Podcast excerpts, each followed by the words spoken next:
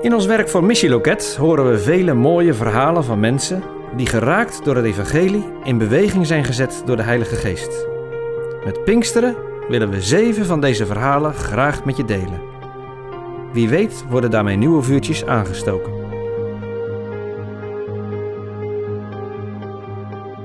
Filippus vroeg: Begrijpt u ook wat u leest? De Ethiopiër antwoordde: Hoe zou dat kunnen, als niemand me uitleg geeft? Dat lezen we in Handelingen 8, vers 30b en 31. Zou je mij willen helpen om iets te begrijpen? vroeg Mohammed mij. Hij vertelde me over het ernstige auto-ongeluk dat hem een jaar geleden overkwam en waardoor hij een bijna doodervaring had. Een hele spirituele ervaring voor hem. Twee maanden lag hij in coma. Daarna ging hij op zoek naar iemand die hem kon vertellen wat deze ervaring nu precies was.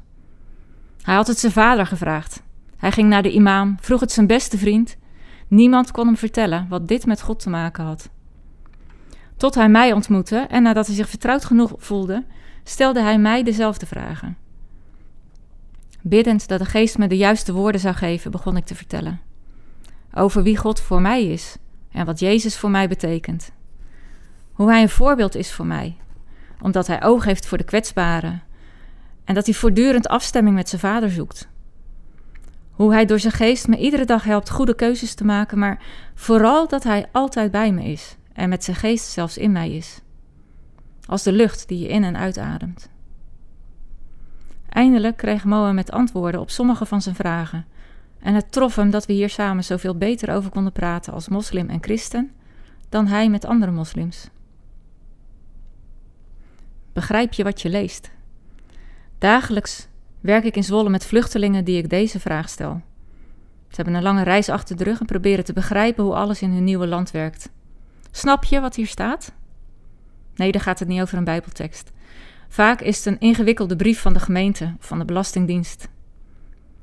Taal is veel meer dan een verzameling woorden. Het vraagt inzicht om echt te kunnen begrijpen wat er staat. De Ethiopiër uit ons verhaal heeft ook een lange reis gemaakt, vanuit het zuiden naar Jeruzalem. Ook hij zag er anders uit. De heel donkere huid, dat werkte niet in zijn voordeel.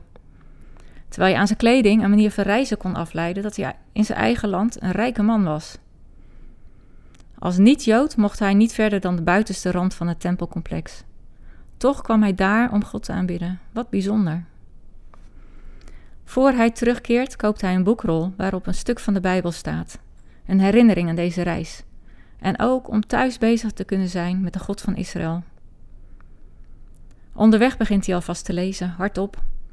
Ze rijden over een verlaten weg. En opeens spreekt iemand hem aan: Begrijp je wel wat je leest?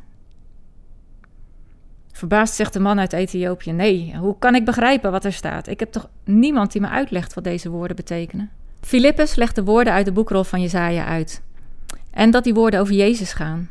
Door zijn sterven en opstanding is de weg naar de Vader open voor iedereen. Ook voor mensen die heel ver van Jeruzalem wonen geldt: ik mag erbij horen. En als teken daarvan wordt de man gedoopt in de naam van de Vader, de Zoon en de Heilige Geest. Bij Geloof in Taal, een initiatief voor nieuwe Zwollenaren, is dat ook onze boodschap. Kom voor de taal, kom voor de ontmoeting met een kop koffie of thee. Kom voor de Bijbelles, waar je ook vandaan komt. Je bent gezien en je wordt geliefd. Ook jij die van ver gekomen bent, mag erbij horen. De geest doorbreekt de grenzen die door mensen zijn gemaakt. En de geest spreekt alle talen en hij doet ons elkaar verstaan. Neem eens een moment stilte en vraag of Gods geest jou wil duidelijk maken welke persoon jij iets mag uitleggen over Gods grote liefde voor hem of haar. Maak meteen een afspraak om elkaar te ontmoeten of te spreken. Ellie Volkering schreef de podcast van vandaag. Ellie is betrokken bij het project Geloof en Taal in Zwolle.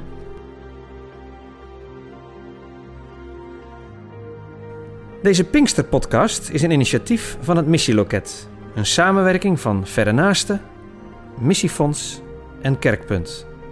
Meer informatie vind je op missieloket.nl